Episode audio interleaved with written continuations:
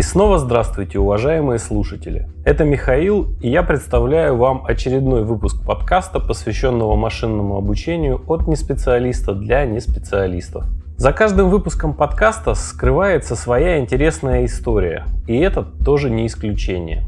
Как-то на почту мне написал слушатель подкаста и прислал ссылки на интересные статьи на медиуме, посвященные искусственному интеллекту и сингулярности. Имя автора мне показалось знакомым, но я не вспомнил тогда, где я мог с ним сталкиваться. После общения со слушателем и некоторого гугления оказалось, что заочно автора статей я прекрасно знаю. Так как, во-первых, готовя свои монологи для подкаста, периодически пользуюсь в том числе и его материалами. А во-вторых, оказалось, что я проходил курс автора по научному мышлению на степике. И курс, надо сказать, мне очень понравился.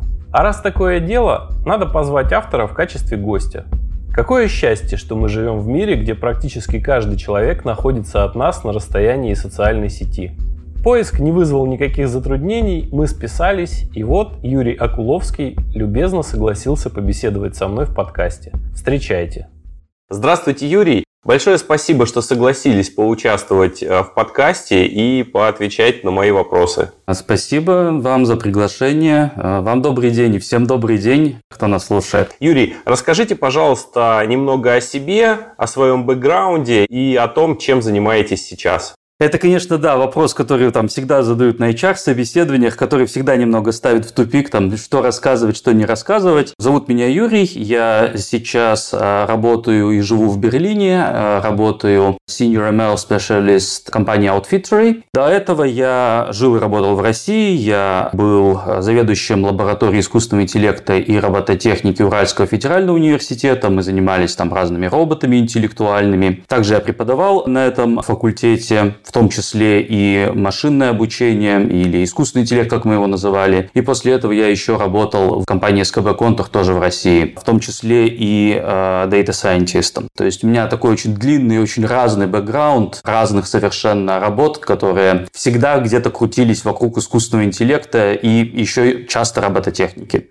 А почему вас тема вообще это заинтересовала? Это так случайно получилось? Или вы как-то подсознательно всегда к этому шли? Или даже сознательно? У меня очень интересно получилось. Это был четвертый курс, и после четвертого курса надо было идти куда-то в магистратуру. Было тогда абсолютно непонятно вообще, что на факультете есть, какие магистратуры, чем вообще заниматься. То есть э, тогда у нас как-то вот похуже было с разнообразием. И ну, с Data Science это был 2004 год. Ну, какой Data Science? Ну, вообще ничего же не было, да? И мой будущий научный руководитель в это время читал курс, на котором он в том числе рассказывал про разный, разный искусственный интеллект и, значит, про перспективы. Ну, я решил пойти к нему в магистратуру. Меня эта тема всегда как-то интересовала, а тут я увидел, что, ну, действительно можно чем-то позаниматься. Ну, и вот так я с магистратуры, то есть с 2004 года вот этим и занимаюсь. Но это, наверное, не случайно. Меня всегда эта тема интересовала. Это действительно очень интересно. Но вот мне повезло, что я смог этой темой заняться очень рано, еще в четвертом году и прямо вот в магистратуре. Я понял. Вы потом э, преподавали, да, в этом университете еще по этой теме. Это вы, получается, вы участвовали в создании каких-то новых дисциплин, если вы говорите, ничего связанного с искусственным интеллектом не было, а вы потом уже преподавали? Или это в рамках каких-то дисциплин просто какое-то новое направление? Нет, нет, я, наверное, слишком резко сказал, ничего не было. То есть вот был этот курс моего будущего научного руководителя, и был еще один курс, но я имею в виду, что в 2004 году тогда машинное обучение и data science это совершенно же не то, что мы сейчас знаем. То есть сейчас вы хотите сделать искусственный интеллект или нейронную сеть, ну вот вы идете в интернет, находите там туториал и делаете. Есть у вас Python, есть у вас sklearn, есть у вас PyTorch и куча других инструментов, куча туториалов. В 2004 году, мягко говоря, было немножко не так. То есть там не было никаких инструментов современных, и вообще эта тема была э, сильно не на хайпе, я бы сказал. Ну вот сейчас это прям хайп да, все, все интересуются, всем интересно. А тогда это было, ну, такое развлечение для совсем уж нердов, наверное, которые хотят что-то закопаться. Тогда, мне кажется, хакеры были гораздо более популярны, чем искусственный интеллект. Я действительно переосмыслил, переоборудовал тот курс по искусственному интеллекту, который читал совсем, я его на видео записал. И после этого я тоже очень много, на самом деле, делал преобразований на факультете, но уже не вокруг искусственного интеллекта, а вокруг общего программирования программирования, потому что проблемы, так скажем, а, в, образовании тогда не начинались на искусственном интеллекте. Там большой фундамент нужно было, так сказать, подготовить для того, чтобы этой темой можно было заниматься в области компьютерных наук, в области программирования. Как мы этот фундамент подготовили, а мне уже надоело преподавать, я из России уехал. А можно об этом поподробнее немножко? Почему надоело, почему уехали? Ну, во-первых, я вообще-то преподавать никогда не любил. То есть это совершенно не мое. Мне нравится сцена, стоять там, рассказывать, тебя слушают, это, конечно, очень интересно. Но я никогда, например, не мог преподавать один и тот же курс больше двух лет. Потому что на третий раз одно и то же, ты уже это все знаешь, там все очевидно ну, для тебя. Совершенно неинтересно, ну как бы вот не идет. Поэтому я в основном-то в университете работал в лаборатории, где мы там делали всяких роботов, участвовали в международных соревнованиях. Это было очень интересно, это очень захватывающий период жизни был. И лаборатория жила на гранты. Потом в 2014 году с грантами стало как-то вот не очень резко. И, ну что, как бы денег нет, что работать. И я стал только преподавать и заниматься вот этим этими там всякими реформами. Но потом мы, во-первых, очень много сделали. Прям вот не видно было, где еще можно таких, знаете, низковисящих фруктов не осталось, да, которые можно было бы быстро сорвать. Во-вторых, ну, действительно, вот это все преподавание просто поднадоело, и вообще уже как-то Вообще надо место работы, говорят, раз в пять лет менять. Сейчас, сейчас говорят, что даже раз в ну, два года. В Берлине раз в год, а то и раз в шесть месяцев в среднем меняют. Но это экстремально, мне кажется. Раз в пять лет я вот согласен полностью, что место работы надо менять. Особенно преподавателям. Если сидеть в университете всю жизнь, то оторвешься от реальности, вот что когда-то выучил, то будешь рассказывать. Там года пройдут, десятилетия пройдут, а ты так все и будешь, и будешь это рассказывать. В общем, это печальная перспектива. А почему Берлин? Ну, это очень хороший город. То есть я здесь был до этого, я говорю по-немецки, и здесь и сейчас и тогда действовала просто замечательная визовая политика. В США, например, целая история получить рабочую визу и уехать, там какая-то лотерея, это все. А здесь очень все четко. Есть образование, нашел работу, два дня на получение национальной визы и через два года ПМЖ. Я так понимаю, проблем с поисками работы не было? Ну нет, это э, не совсем так, потому что когда вот вы находитесь здесь, в Берлине, уже, тогда вас прямо атакуют всевозможные HR-агенты. А, значит, пойдем к нам, нет, пойдем к нам, у нас классно. А когда ты сидишь в Екатеринбурге и ищешь работу в Берлине, вообще никому нет до тебя дела. И поэтому это такой квест был довольно долгий. Ну и плюс ты не знаешь вообще, что у них там принято, какие должны быть зарплатные ожидания. Я ездил в Берлин в отпуск, да, но у меня абсолютно не было никакого представления о том, сколько мне нужно в месяц для того, чтобы жить в Берлине. Это, но это вот не узнаешь, пока не поживешь. Довольно сложный процесс, он на полгода растянулся, но вот в результате все, конечно, получилось. Квест был интересным, я так понимаю. Да, ну, таким. Я бы не хотел повторять. А почему? Ну, значит, Какие сложности были? Вот, вот из-за чего не хотели бы повторения? А вот рассказывать о себе постоянно. Значит, потому что каждый новый HR-специалист, и каждый раз по новой. Кто вы, расскажите о себе, чем работали, и каждый раз одно и то же. Вот постоянно общаться с новыми людьми об одном и том же, это напрягает. Я не люблю. Так же, как и преподавать одну и ту же тему, да? Да, да, да, да. А в итоге, то есть, э, можете поподробнее рассказать, как вот вы нашли компанию, какую специальность искали, нашли ли то, что искали, или зацепились просто за то, что подвернулось поинтереснее, то есть, как конкретно получилось это? Ну, первая компания – это просто то, что подвернулось, то есть, вот первый, кто согласился, туда и поехал. Что это была за должность? Это был senior э, data scientist. А, ну, то есть, сразу хорошего уровня, в принципе, да? Я кандидат наук, я не могу работать ниже, чем senior data scientist, это очень странно, когда кандидат наук пытается стать, не дай бог, junior или middle data scientist. То есть это нереально совершенно. Нет, поэтому, конечно, я не рассматривал там ниже сеньорской должности. А, то есть у меня опыт работы большой, и э, это как-то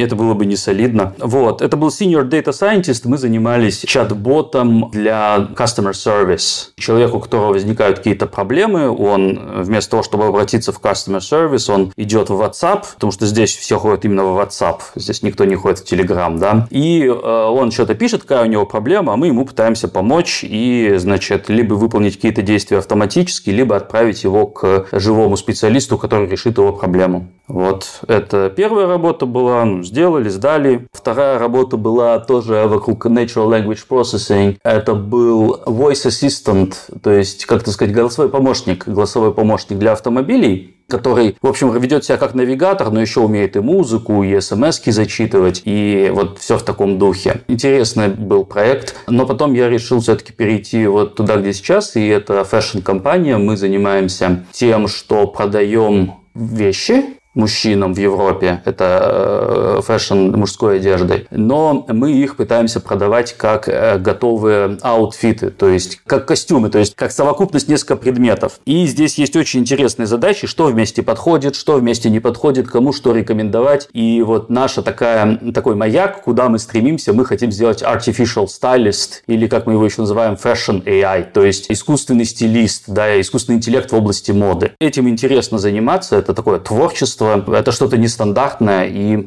я очень сейчас доволен, да. А можете тогда поподробнее рассказать про вот эту работу? То есть на, на каких принципах она строится, какие вы гипотезы проверяете, если это не секретная такая информация? Там есть чисто маркетинговые вопросы, которые, ну, это, это, это, это в любой есть компании, да, то есть какую кнопку пользователю подсветить, а, значит, каких-то пользователей по одному пути направить, по другому пути направить. Это стандарт, это такие, это маркетинг чистый, да, мы смотрим на ваши какие-то данные, на вашу историю, и потом просто занимаемся решением задачи классификации. То, что а, связано вот именно с Computer Assisted Art, то есть э, вот этим, как я это люблю называть, искусством с помощью компьютера. Составление костюма специально для вас – это, в общем, искусство, да, стиль – это искусство. Там мы э, занимаемся этим через те же техники, что приняты в Natural Language Processing. Вот есть такой word to vec, когда у каждого слова есть вектор, который в некотором смысле описывает его смысл. И мы можем выяснить этот смысл даже не по словарю, а просто по анализу большого количества текстов.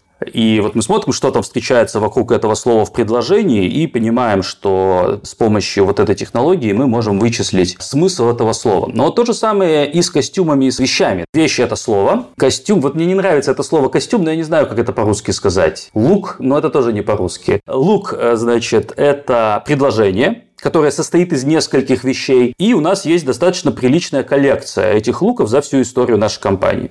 Образ может быть. Образ – это все-таки не только вещи, это еще и прическа, это еще и аксессуары и все остальное. В общем, да, это проблема, наверное, у нас будет, когда я буду о своей текущей работе говорить, потому что работаю я, естественно, на английском языке, иногда еще и немного на немецком, и поэтому там некоторые вещи просто, ну, вот, ну, не знаю. Ну, в принципе, знаете, молодежь, вот у меня дети маленькие, они там YouTube смотрят, они это слово «лук» прекрасно знают. Это может быть мы уже люди взрослые, не совсем на таких словах обучены, а молодежь нормально зайдет им, поймет все. Лук, да, лук это нормально. Костюм это уж... Э, я просто стараюсь тоже как-то, знаете, блюсти чистоту языка, чтобы не говорить уже вот совсем уж на смеси. Но костюм как-то мне совсем не понравился. Поэтому давайте лук теперь будет. Так вот, и дальше все те же самые техники. Так мы делаем, у нас есть публикации на эту тему. Так, в общем-то, и конкурирующие компании делают. И дальше вы э, уже знаете, какие слова, какие вещи имеют какой смысл в контексте моды. И дальше можно уже строить различные луки, сочетая между собой то, что сочетается, и старается не сочетать то, что не сочетается. А в качестве датасета у вас что используется здесь? Это же вряд ли вот эти вот модные показы, да? Упаси господи. Э, нет, это как бы я не знаю, честно говоря, где можно купить то, что продают на модных показах, точно не у нас. Высокая мода – это отдельный же совершенно мир. Нет, конечно. Да, это хороший вопрос. Дело в том, что э, наша компания – это ее бизнес-модель. Мы продаем луки. И вот у нас сидит 300 человек, профессиональных стилистов, которые эти луки собирают. Вот они это делали в течение 5-6 лет. Они накопили огромные данные, и теперь мы из этих данных можем на них обучиться и построить на них искусственный интеллект в области моды. То есть да, это, это важно важное уточнение, что это на самом деле уникальные данные, такие мало у кого есть. У нас разные есть конкуренты, у них могут быть гораздо больше обороты, но у них нет вот этих вот вручную, с любовью, с искусством, с душой составленных луков которые есть у нас. А скажите, пожалуйста, а какая вот целевая метрика, которую вот вы собрали человеку, вот этот вот лук, он, собственно, там, не знаю, оделся, подошел к зеркалу, и вот если у него вырвалось вау, громкость, громкость вау, например, да? Нет, конечно. Э, значит, э, громкость вау, э, значит, только тогда интересно, когда в конце он подписывает счет. То есть мы не знаем, что там у него происходит перед зеркалом, мы этого не видим, но дело в том, что в нашей бизнес-модели они могут вернуть вещи. То есть мы им отправляем, они прикидывают это вот как раз перед зеркалом, потом у них что-то вырывается, и потом они могут это либо купить, либо отправить обратно. Поэтому у нас есть очень хорошая метрика. Когда это вот наконец к ним пришло, а потом к нам вернулось, мы знаем, что им понравилось, что нет. То есть это не по предоплате работа, а работа именно как вот если человеку понравилось, да, да он, соответственно, за это... А, ну да, это, это очень такой показатель. В принципе, сложнее придумать что-то еще более показательное. Да, конечно, прибыли, прибыли. Всех, всех интересует прибыль, и в конечном счете, конечно, э, красота, а, значит, аутфита – это просто проксик для для, для продаж. Ну, то есть это понятно, что это просто значит, такой декорация, с помощью которой идут продажи, и продажи это самое главное, конечно. Конкретно вот этой задачей давно занимаетесь? То есть как, как вообще идея появилась? Почему вот э, решили вот этим заниматься? Это просто как способ автоматизировать работу стилистов, ведь это получается на самом деле, да? Это способ помочь стилистам работать более эффективно, потому что мы можем также им предложить что-то, с чем они могут согласиться или не согласиться. Плюс есть э, такие, знаете, стандартные клиенты, клиенты, которые, например, мало о себе информации предоставляют, и а, тогда у стилиста нет никакой дополнительной информации, которую он мог бы использовать, и это поток просто, да, и в этом случае это полезно, но еще это полезно, что вы можете теперь это делать сами, то есть вы можете зайти на наш сайт и уже смотреть, какие луки вам рекомендуются, что-то купить, что-то не купить, и у вас таким образом будет больше контроля над происходящим, а люди это любят. То есть многим подходит эта модель, когда они просто отставляют заказ, им что-то собирают, собирают, и они уже получают готовые вещи. Мне бы, например, это не подошло. То есть я как-то предпочитаю иметь больше контроля над тем, что я покупаю. Вот для меня этот продукт был бы, наверное, более интересен. Юрий, вот вы сказали, что стилист, он, пользуясь вот этой системой, да, может лучше принимать решения. То есть эта система как бы ему помогает. И это вот об этом говорят э, многие исследователи, что прежде чем искусственный интеллект нас заменит полностью, то он долгое время будет помощником человека. То есть человек все равно будет тем лицом, принимающим решения на основании тех вариантов, которые дает искусственный интеллект. Да, да. Э, дело в том, что перейти полностью и сразу везде на искусственный интеллект, это, ну, для начала это очень большой риск. Потому что для того, чтобы контролировать все это, нужен человек, который в этом разбирается. То есть те самые стилисты, которые сейчас выполняют эту работу. Я не могу проконтролировать, я ничего не понимаю в моде. Я не могу проконтролировать, как работает э, этот алгоритм. И это вообще в целом проблема в э, вот этом computer assisted art, то, что искусство и образцы искусства, полученные с помощью искусственного интеллекта, их очень сложно валидировать какими-то объективными метриками. Если компьютер, например, пишет текст, как понять, это хороший текст или плохой текст? Ну, мы какие-то э, можем проверить э, вещи типа связности слов предложений, но когда мы начинаем оценивать именно смысл, правдоподобность, эмоциональные какие-то характеристики, это может сделать только человек. И у нас то же самое. То есть... Красота в глазах смотрящего. Да, да, да. И то же самое касается стилистов. Это большой риск просто прямо сразу все полностью заменить. Кроме того, э, есть случаи, когда мы просто пока не можем ничего сделать. Это, например, когда человек оставил длинное письмо по поводу того, что он хочет. Знаете, я собираюсь на свадьбу, которая состоится в таком-то городе, там будет столько-то гостей, я вот хочу выглядеть классно. И это мы пока не можем. То есть он просто пытается передать некое ощущение, которое, которое у него есть по поводу того, как он должен выглядеть, да? А как-то это все именно персонализировать на него, как-то это конкретизировать, это пока еще задача нерешенная получается. И это, это даже задача, не, которую мы даже не начинали решать, потому что не очень много людей оставляют такие э, длинные письма, а задача это очень сложная. Это безумно сложная задача. Поэтому мы просто четко знаем, что в тех случаях, когда идет о персональной коммуникации, о именно каком-то обмене образами, эмоциями, потому что стилисты тоже могут задавать какие-то вопросы, да, наводящие, они могут даже телефонные звонки делать э, нашим клиентам по согласию, естественно, клиентов. Вот в этих случаях мы точно знаем, что мы никогда не будем это автоматизировать. Ну, то есть, может быть, когда-нибудь, лет через 20, но вот точно не в ближайшей перспективе. Но есть, знаете, так же, как с Customer Service, да, есть 95% простых запросов пользователей, у которых там, я не знаю, пакет не дошел, пакет потерялся, или там э, с тем же авиакомпаниями, я хочу отменить бронирование, я хочу перебронировать. Да, 90-95% стандартных запросов. И бывает вот эти 5%, когда действительно что-то сложное. Мы сразу говорим, что мы не будем автоматизировать вот эти оставшиеся 5-10%. Там всегда будут работать люди, но выгода, эффективность, скорость, с которой мы работаем,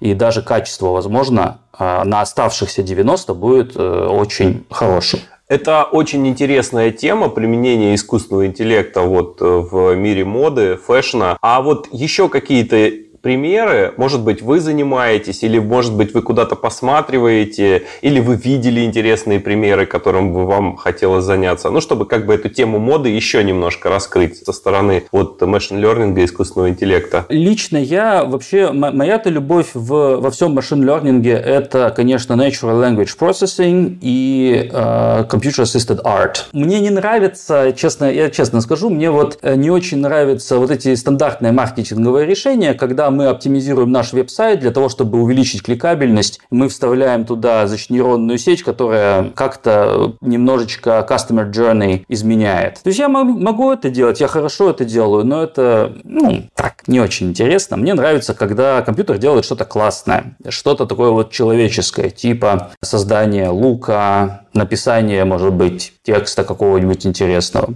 И вот из этого мне как раз именно тексты больше всего нравятся. Это потому что, ну, точно будущее, это точно то, что нас приведет к настоящему искусственному интеллекту, к вот настоящим вот этим преобразованиям. Это все, конечно, будет связано с текстами, потому что тексты – это, ну, вообще базис человеческой культуры, она вся на текстах. То есть картинки, изображения, оперы там, э, значит, всякие музыкальные произведения. Это, конечно, тоже все очень интересно, но все-таки это не большая часть человеческой культуры. Большая часть человеческой культуры – это текст. Поэтому вот все, что касается текста и все, что вокруг текстов, оно мне очень интересно. А вот тут как раз на прошлой неделе прошла новость, что Сбер выложил русскую версию GPT-3. Вот, прокомментируйте, пожалуйста, это. Это очень интересно. То есть, дело в том, что я как раз сейчас делаю маленький pet project по именно на русском языке. Это известная проблема национальных языков. Это, это, это гигантская проблема, например, в немецком языке. То, что вот есть хорошее средство анализа английского языка, и, в общем, это все. Для национальных языков, таких как немецкий, особенно немецкий, но и французский, и русский, как-то вот, ну, не, не так хорошо, как для английского. И вот то, что, конечно, я прочитал, что сейчас GPT-3 доступна для русского языка, в то время как для английского языка она все еще, значит, по какой-то предварительной записи кому-то, куда-то, э, значит, потому что как бы чего не вышло, это, э, мне кажется, это очень сильный ход на какое-то время, потому что это же это, это потрясающая совершенно модель. Те вещи, которые она умеет делать, которые вот демонстрировались, это, это совершенно потрясающе. То, что вот теперь для русского языка это будет доступно всем, а для английского языка это все еще по какой-то предварительной записи, это просто очень приятно осознавать. Но я еще, конечно, до, сам до этой модели не добрался, то есть когда-нибудь я ее обязательно попробую, но поскольку это pet project, то это все равно делается не очень быстро. Подробности какие-то про Pet Project, что это примерно будет? Ну, такая, знаете, мечта, финальная цель и, значит, вдохновление – это книга, это моя любимая, наверное, книга Пелевина «Снаф». Это совершенно потрясающий просто роман, это, я не знаю, там, по-моему, предсказано было просто все, что произошло в последние годы, ну вот до коронавируса, то есть, а все остальное было. И один из элементов там был это креативный доводчик, Э, это некая система, которая позволяла писателю лучше писать. Да? То есть писатель мог приходить с какой-то сырой мыслью о том, что он пошел куда-то там вот по лесу, а доводчик это превращал в опасливо озираясь и пугаясь дрожащих теней, человек медленно пробирался сквозь толщу леса. Вот примерно так. То есть стиль накладывать какой-то на факты сухие. Да, получается. Да, да, да. Это, это вот такая, так была описана идея. И я не то чтобы хочу, знаете, произвести революцию, просто это э, какой-то такой проект, который э, интересно делать и который позволяет опробовать в домашних условиях вот различные эти НЛП-модели и оставаться в тренде э, и оставаться в актуальности. Конечно, я не думаю, что это какая-то очень востребованная технология, а если она и востребована, то наверняка кто-то это сделает до меня. Но, тем не менее, приятно иметь перед собой какую-то вот идею, ради которой ты все это пробуешь и делаешь. Юрий, а так как вы занимаетесь как раз вот этими всеми языковыми моделями, расскажите, пожалуйста, про то, какие перспективы вот они здесь не на поверхности. То есть про то, что на поверхности мы и так все знаем. Это там генерация новостей, в том числе фейковых новостей, это генерация рекламных текстов всевозможных, это голосовые помощники, чат-боты там и так далее. Это все на поверхности. Но ведь на самом деле там, насколько я вот погружаюсь, чем больше я погружаюсь в это, тем большие перспективы открываются. В какой-то момент это достаточно ведь универсальная модель, которая будет позволять при определенных условиях, да, при определенном файн-тюнинге, она будет позволять делать те вещи, которые, как говорится, сейчас не на поверхности, но будут нас удивлять следующие там месяцы и даже годы, наверное. Вы знаете, я тут немного э, с большим скепсисом отношусь. То есть вот то, что на поверхности, оно, безусловно, будет, будет развиваться, но у этих языковых моделей, по крайней мере, пока есть один такой дефект, как мне кажется, неустранимый. И он вот с чем связан, что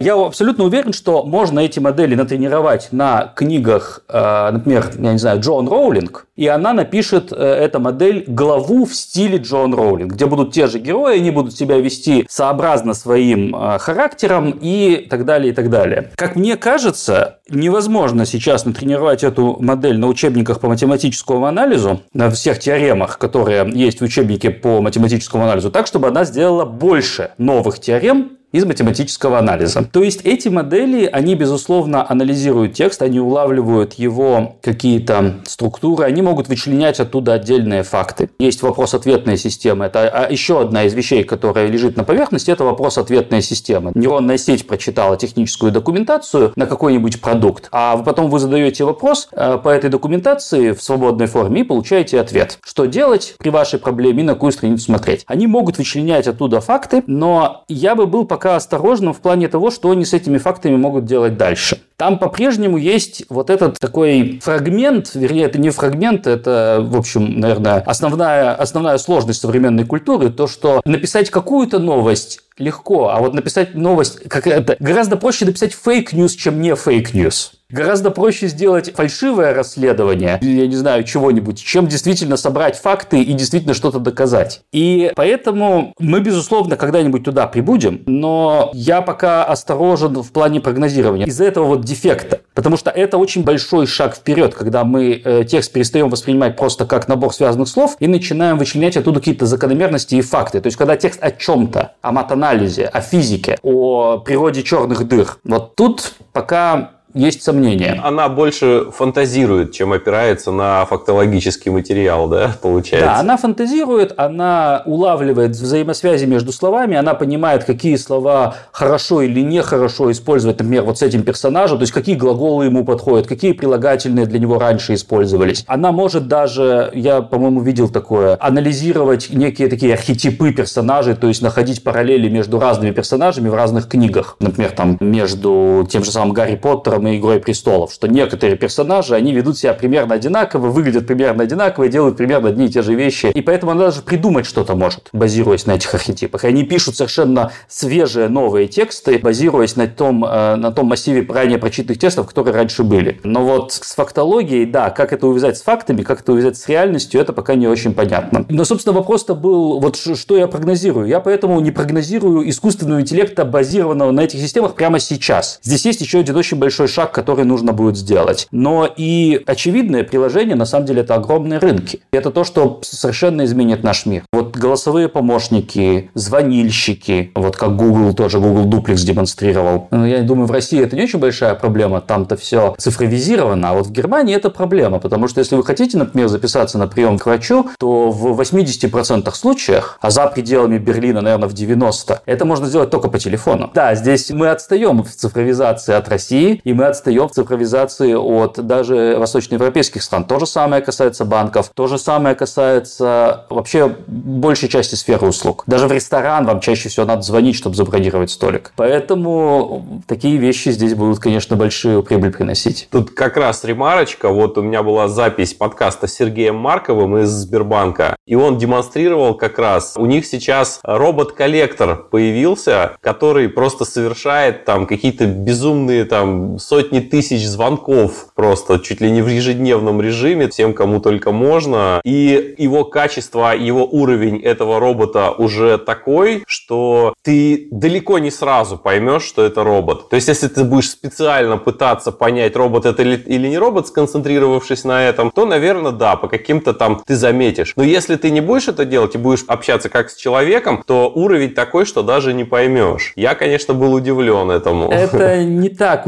удивительно на самом деле, потому что здесь дело не в том, что у бота очень высокий уровень, а дело в том, что у коллекторов он не всегда высокий, потому что как коллекторы, так и агенты по продажам, они занимаются в основном озвучиванием скриптов. То есть у них уже есть на их машинах, перед которой они сидят, основные ветки разговора. Здравствуйте, я хочу предложить вам купить такой-то продукт. И дальше человек может сказать, я не заинтересован, или расскажите подробнее. Все основные ветки разговора, они уже прописаны, поэтому э, на самом деле агент выполняет э, функцию, в общем, магнитофона. Ну и иногда, значит, в каких-то сложных случаях он, может быть, какое-то решение принимает. Но чаще всего это решение повесить трубку, потому что сложный случай возникает, когда клиент неадекватен. Здесь всегда такой двойственный скепсис у меня, потому что, с одной стороны, да, классно, да, новые рынки, да, это э, создаст, значит, массу новых технологий, это будет очень полезно, это в каких-то случаях улучшит наше бытие, но, конечно, в случае роботов-продажников это ухудшит наше бытие, конечно. А почему? Ну, потому что вам все время будут звонить и предлагать всякую дичь, и у вас не будет возможности от этого защититься, потому что сейчас вас защищает от этого только низкая пропускная способность э, голосов... Э, ну, недостаточно много людей, чтобы позвонить всем в России. Нет столько людей в, в колл-центрах, чтобы всей России позвонить и предложить им кредит. Вот. А этот как раз портал ВАТ, он уже открыт. И следующее, что будет, это вот, э, значит, высокопроизводительный робот-продажник, который звонит всем постоянно. Ну, все-таки меня сейчас пока от этого спасает Яндекс тем, что он сразу сообщает, кто мне звонит. То есть я уже принимаю решение просто на основании звонка. Но надо сказать, что таких звонков раздается как бы не каждые две минуты там новый звонок, а может быть будет и каждые две минуты раздаваться, да. Ну да, то есть рано или поздно мы придем просто к белым спискам тех, кто может нам звонить, а все остальные должны будут сначала написать в Телеграме и, значит, э, организовать встречу там. Пройти верификацию, да. Да, какую-то верификацию. А, но опять же, это мы говорим о нас. А люди, которые не настолько технологически подкованные, пожилые люди, а, люди там без технологических скиллов, то есть вот те, которые не очень э, идут в ногу с прогрессом, у них будет какое-то время очень тяжелая жизнь. Юрий, мне кажется, очень такая гармоничная и плавная подводочка к следующей теме, которую я хотел бы с вами обсудить. Это вот я прочитал довольно много ваших статей про сингулярность, про то, что вы ждете от будущего. И вот этот ваш вот философский такой взгляд, он мне ну, очень интересен. Не сказать, что я по всем пунктам там согласен, но он достаточно логичный и опирается на то, что действительно происходит здесь и сейчас. То есть, если мы обладаем немножко хоть какой-то способностью там фантазировать и прогнозировать будущее, то этот сценарий, он не такой уж маловероятный. Можете вот об этом рассказать, о своем видении будущего? Это не, не столько прогноз, наверное, сколько это просто ценностное видение в том, что я вижу. Я вижу, что человек и человеческий интеллект, они, в общем-то, провалились мы не способны решить массу проблем, которые перед нами возникают. Это касается, ну, в общем-то, всего. То есть какой-то был, знаете, такой всплеск в новое время прогресса, разума, логики, когда действительно было очень радикально изменено общество в лучшую сторону. Но вот с тех пор это все идет не совсем в лучшую сторону и кажется даже, что ну, немного деградирует, а те места, где проблемы остались, как-то особо не решается. Сейчас вот, конечно, пандемия коронавируса, она это особенно показывает, да, что вот человечество, наука, медицина, и мы не способны справиться с вирусом. Это явно должно как-то скорректировать наше представление о себе, о нашем всемогуществе, о том, что человек это значит что-то такое замечательное, что, это, что это, человек это венец творения, например. То есть вот это вот та ценностная установка, которая у меня есть. Я недоволен человечеством, но я вообще мизантроп, и я не очень люблю человечество. И когда я задаюсь вопросом, а что же можно любить, что же может прийти на смену, что же может реализовать вот все те мечты, которые которые у нас были в новое время, то я вижу, что это искусственный интеллект. Что, наверное, вот искусственный интеллект справится с этими вещами лучше по многим причинам, которые мы можем вот бесконечно на самом деле обсуждать. Это связано с особенностями мышления, с байасами э, мышления. Это связано с тем, что просто человеческий мозг, который был, как некоторые считают, когда-то сформирован задачей кинуть камень так, чтобы он попал в цель, вот это вот эволюционно то, под что наш мозг заточен. Это не совсем то же самое, что покорять там межзвездное пространство. То есть есть некий разрыв между бросанием камня в цель и вот этими всеми прекрасными мечтами о новом мире, которые мы себе строим. Да? Есть некое, некое расхождение. Вот, поэтому я считаю, что да, искусственный интеллект это не будет, как мне кажется, вот этот трансгуманизм, когда человек постепенно становится машиной. Это не будет точно сценарий, когда искусственный интеллект все время остается за счет покорным слугой машины. Скорее всего, это будет просто новая ступень эволюции разума.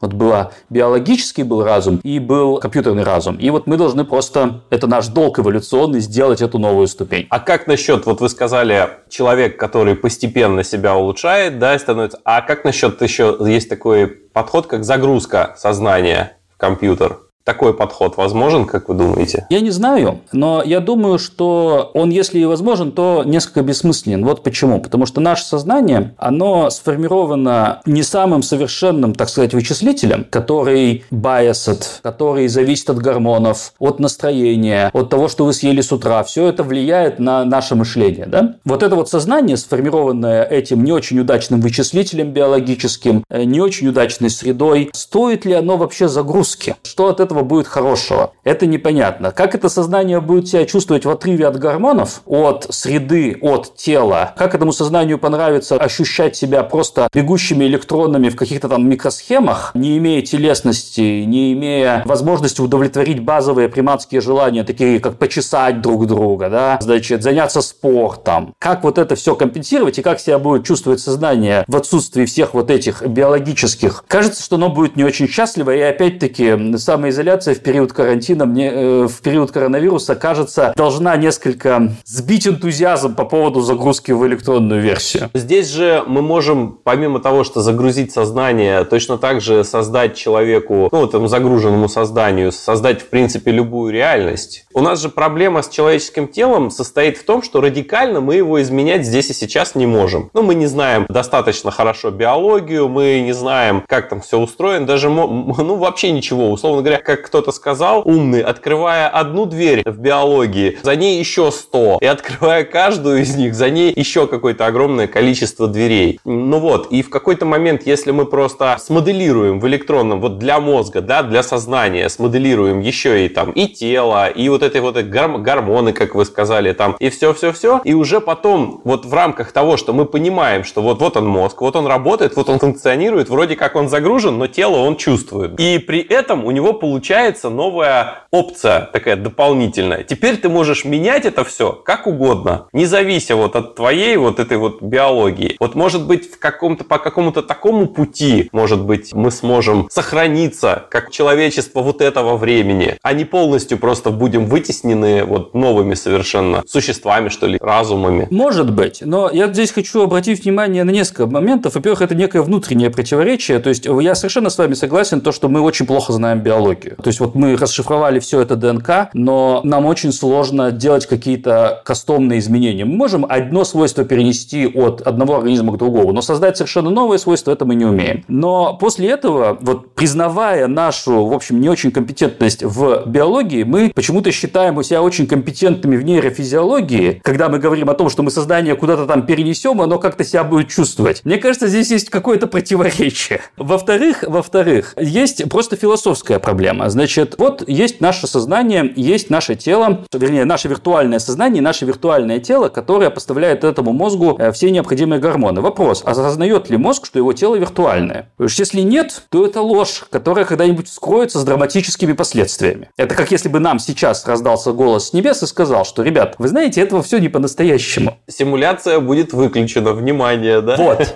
Вы понимаете, да, это катастрофа. Если же он себя осознает, то, опять же, непонятно, как он к этому будет относиться. А если он еще и будет иметь возможность все это тело менять, тогда мы, значит, можем прийти к этому знаменитому эксперименту крысы, который э, внедрили электроды в центр удовольствия и которая начала все время нажимать кнопку для получения этого. На самом деле этот эксперимент был потом, насколько я знаю, несколько расширен, и выяснилось, что когда крысам в клетке поставили разные аттракционы, там колесо, других крыс, они стали меньше нажимать на эту кнопку. То есть, когда у крысы богатое социальное окружение, оно меньше э, занимается вот этим таким наркотическим самоудовлетворением, так сказать. Но, когда все это виртуальное, и по сути это не настоящее, мы приходим к проблеме, опять же, а как будет себя вести мозг в этом случае. Понимаете, мы не знаем, мы очень многого не знаем. И мне кажется, что э, мы знаем о машинном интеллекте, об искусственном интеллекте, мы очень многого не знаем о нем тоже, но все-таки кажется больше, чем о самих себе. Потому что там все-таки речь идет о четкой обработки сигналов. Вот там наши трансформеры, наши слои. Мы понимаем приблизительно, что происходит. У нас есть разные средства диагностики для того, чтобы проверить, что именно происходит. Особенно для сетей обработки изображения. Да, там мы можем прям подсветить некоторые слои и понять, что ага, вот это, кажется, смотрит на уголки, это, кажется, смотрит на область одного цвета. Мы это прям видим. И это, что ли, такое более чистое, более чистая область, чем наше тело со всеми вот этими ужасными гормонами, значит, всеми вот этими биологическими фокусами, этим ДНК, которая непонятно как на что влияет. Ой,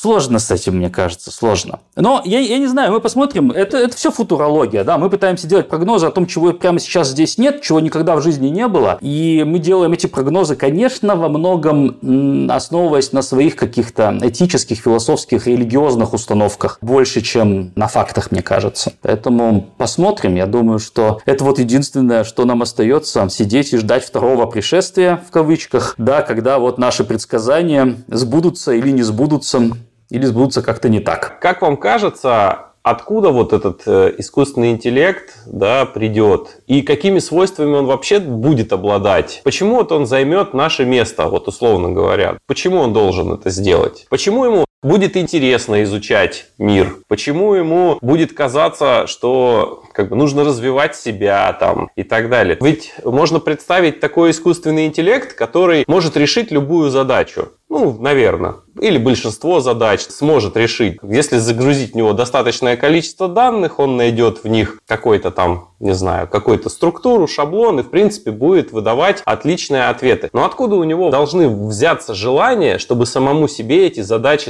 ставить, как вот есть оно у человека? Все-таки мы, даже если мы не будем говорить там про большинство людей, все-таки есть какое-то достаточное количество людей, которым мир очень интересен. И кто не хочет умирать не потому, что ему умирать страшно, а потому, что ему жутко интересно, а что же будет дальше? А что же будет? До ближайшей звезды 4,2 года свет только долетает. До ближайшей звезды, да? А мы говорим про всю Вселенную, которая просто, ну, масштабы в наш мозг просто уместиться не могут никак. Но это же жутко интересно. Все-таки Найдем ли мы способ путешествовать между другими галактиками? Найдем ли мы способ путешествовать между другими вселенными? Что в черной дыре там? И куча-куча, огромное количество вопросов. Почему искусственному интеллекту на эти вопросы будет интересно получать ответы? Как вы думаете? Всегда вспоминаю в этой связи одну цитату из книги, замечательной книги Артура Кларка «Конец детства» она называется. В общем, прилетели инопланетяне на Землю, там много интересного произошло, но в один из моментов, когда инопланетяне пытались объяснить землянам, почему землянам не разрешается строить космические корабли и куда-то ездить, они показали, значит, вот карту этой вселенной, гигантскую совершенно, очень детальную, потому что они-то некоторую часть вселенной уже облазили и сказали, понимаете, вы никогда не сможете объять все это. Звезды не для человека. И это, опять же, одна из тех причин, и не только звезды не для человека, на самом деле, то, что мы используем неинтерпретируемые модели в машин-лернинге, вот те же самые нейронные сети, мы обычно не можем сказать, почему нейронная сеть дала этот или другой ответ. Вот оно показывает, что и все эти области тоже не для человека. Человек-то не может этого сделать, нейронная сеть может. Это тоже не для человека. Очень много чего не для человека. Именно поэтому я не очень верю в перспективы погружения сознания в компьютер, потому что тогда-то ничего не изменится. И вот больше все-таки верю в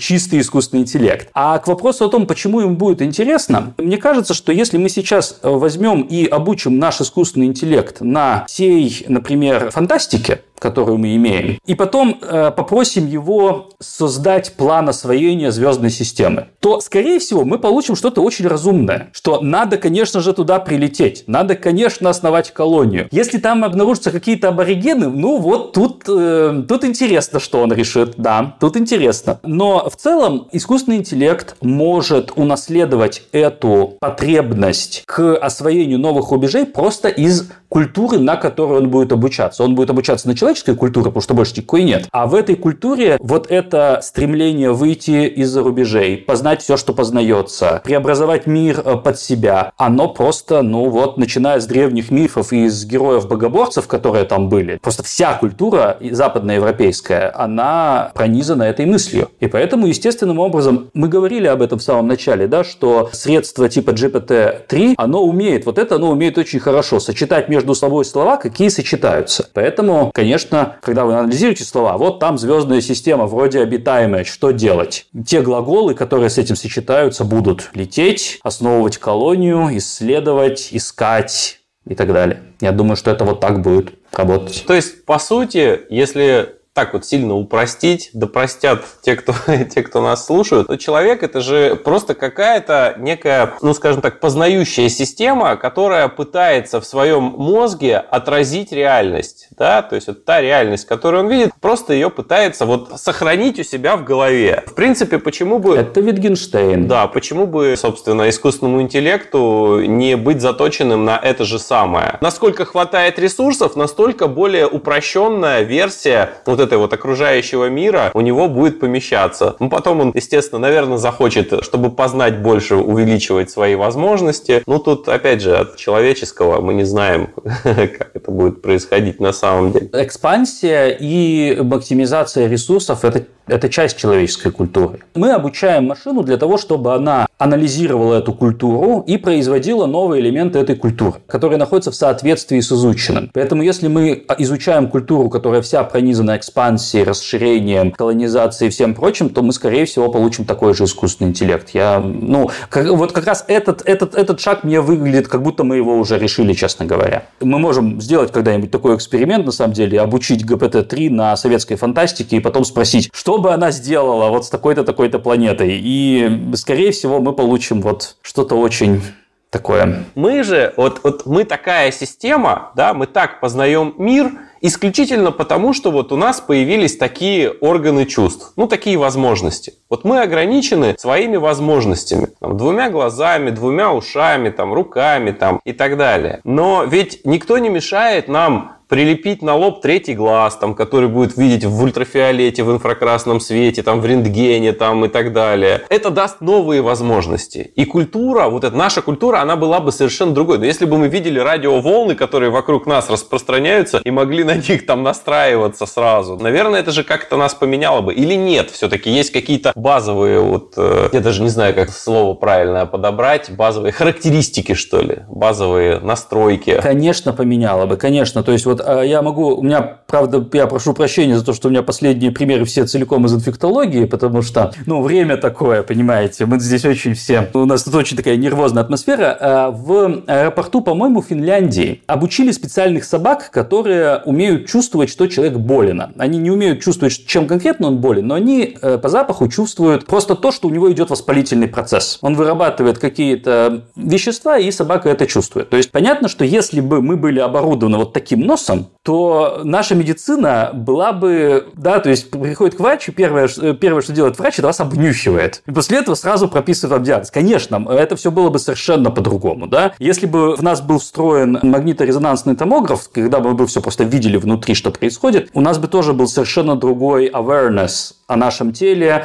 о том, что в нем происходит и как это поправить. Повлияло бы ли это на нашу культуру? Да, это бы, конечно, ее изменило бы. Повлияло бы ли это на вот наше стремление к экспансии, на максимизацию ресурсов или нет, я не знаю. Но собаки, в общем-то, к этому ко всему тоже очень склонны. Кажется, что это некая фундаментальная особенность жизни, по крайней мере, на Земле. Всегда расширяться, Если у этого искусственного интеллекта, обученного на человеческой культуре, со временем появится собачий нос, то, естественно, вот эта часть культуры, которая про запахи, и которая сейчас у нас вообще не представлена в наших книгах, там только вот парфюмер, значит, там вот только написано, как чем что пахнет, но это литературный эксперимент. А вообще, как там что пахнет? Ну, приятно, неприятно, вкусно, невкусно. Конечно, эта часть опухнет, и там будет много всего интересного. Ну, так же, как, например, у народов Севера, которые там, кажется, различают гораздо лучше оттенки белого, чем мы. И язык у них тоже богаче в области описания белого. Ну, или у нас, например, у нас есть очень много слов для описания чисел, поэтому у нас такая опухшая математика. А вот у некоторых народов нет, там есть один, два и много. Им нормально без математики. Вот, то есть культура это будет опухать в разных областях, но на самом деле есть еще один момент. Мне кажется, что вообще бессмысленно заглядывать за горизонт сингулярности. Вот знаете, сингулярность это же вот как раз астрономическая есть сингулярность. И это такой объект, откуда никакая информация выйти не может. И мне кажется, то же самое на самом деле э, справедливо для технологической сингулярности. То есть это будет некое событие, в результате которого бытие изменится настолько радикально, что у нас сейчас нет словаря для того, чтобы понять, что там будет происходить. У нас нет в голове слов, у нас нет в голове терминов для того, чтобы описать происходящее после сингулярности. И как, опять же, говорил Wittgenstein, а то, о чем невозможно говорить, о том лучше помолчать. И мне кажется, что вот когда мы начинаем фантазировать про то, что будет делать искусственный интеллект, будет ли он там к звездам летать, или, я не знаю, планету экологизировать, или Марс колонизировать, или еще что-то. Компутрониум строить. Компутрониум или скрепки делать. Да, да, да скрепки, есть там да. тоже такой мем. А мне кажется, что это в большей степени проекция нас на искусственный интеллект, чем анализ. То есть это мы проецируем какие-то наши желания на то, что там будет происходить. Ну, в общем, это больше о нас, чем о, о самом искусственном интеллекте. То есть я тоже верю в то, что он будет колонизировать, расширяться, но мне кажется, что это больше обо мне. Как и стоит ли человеку вообще готовиться к сингулярности? Да, конечно. То есть готовиться ну, опять же, вот готовиться к тому, что произойдет именно вот в, сам момент сингулярности и после этого бессмысленно, вот потому что я только что сказал. У нас нет словаря, чтобы представить, что там будет, а значит, и приготовиться мы к этому не сможем. Но по мере движения туда у нас будут очень интересные эффекты происходить, связанные с безработицей, связанные с другим способом вообще принятия решений в нашей жизни, да, какой-то будет наверняка интеллектуальный помощник, который вот будет нас сопровождать и который будет вам подсказывать ответы на все вопросы, что мне сегодня съесть на завтрак, что мне купить в магазине, основываясь на там, диете, на генетике, на поставленных целях. Он и цели будет потом ставить. Нужно, конечно, понимать риски для нас, наши личные риски, которые будут э, связаны со всеми этими преобразованиями. И эти риски понятны. Мы, скорее всего, обнаружим, многие из нас обнаружат себя безработными и непригодными вообще никакой деятельности больше, потому что переобучиться могут далеко не все, а низкоквалифицированный труд будет явно выпадать из оборота. И даже вот этот офисный труд, как мы уже говорили сегодня, коллекторы, менеджеры по продажам. То есть э, это вот, вот мы это обсуждали. Это ведь не только про потрясающий успех Сбербанка в разработке этой технологии, хотя и это тоже. Но это такие черные тучи, которые нависли над огромным количеством людей. И вообще им, конечно, надо бы как-то подготовиться к этому. Попробовать что-то новое изучить, попробовать освоить какую-то профессию, которая будет компьютеризирована не сразу, ну или организовать партию и требовать безусловный базовый доход в зависимости от того, что ближе. Поможет ли? По крайней мере, да, на какое-то время, может быть, поможет. Наверное, в любом случае лучше, чем ничего не делать и считать, что благоденствие наступит само, да? Ну, я вот как, я в этом смысле себя чувствую очень привилегированным, да, то есть я дата-сайентист, и у меня есть ощущение, что нас заменят в последнюю очередь. Потому что, ну вот, кажется, что мы там, теорфизики, математики, это то, где связь наших текстов с реальностью достигает наибольшей плотности. Мы, когда пишем программный код, он в точности соответствует тому, что должно происходить. И там надо очень хорошо понимать, что должно происходить. И поэтому кажется, что это будет последний рубеж. Я на самом деле не знаю, что вот так случайному человеку посоветовать в этой связи. Правда не знаю. Хорошо, тогда посоветуйте, как не просто попасть в вашу касту дата-сайентистов, потому что это во многом зависит от того человека, да, который захочет туда попасть, а, скажем так, что может ему помочь, если он захочет стать дата-сайентистом, вот на что бы вы обратили внимание? Ну, во-первых, это базовая математическая подготовка и э, программистская подготовка. Да? То есть есть просто некий набор знаний, которые нужно знать. И если человек этого не знает, то он, конечно, может называть себя дата-сайентистом, и я видел здесь таких, но э, на собеседование в хорошую компанию он не пройдет. Мы таких собеседовали, то есть вот жертвы буткампа, а, значит, э, три месяца, станет дата-сайентистом за три месяца и зарабатывает 300 сотен миллионов килобаксов в секунду. Ткнешь пальцем, локоть проваливается, значит, э, там зияющая пустота внутри. Там нужен базис, там э, нужна математика, нужна статистика и нужно нормальное программирование. То есть не только вот умение купипастить со Stack Overflow, но и реально желательно понимать, что вообще происходит в каждой строчке кода. Во-вторых, это problem solving и э, вот то, что я называю научным мышлением, и то, про что я снял курс «Научное мышление». Как правильно познавать мир, как ставить эксперименты, как интерпретировать результаты этих экспериментов, как разоблачать манипуляции, как иногда создавать манипуляции. Можно я тогда тоже скажу? Я, ну, здесь это просто очень-очень в тему. Я этот курс прошел на степике, вот, ссылку мы приложим в описании. Мне лично курс очень понравился. Я не могу сказать, что это меня кардинальным образом изменило, но то, что это дополнило мою картину мира и сделало ее сильнее, я просто любому человеку, который хочет немножко разбираться в научном мышлении, как оно вообще у человека сформировалось и почему рациональное мышление нам в принципе необходимо еще больше в этом сложном мире, я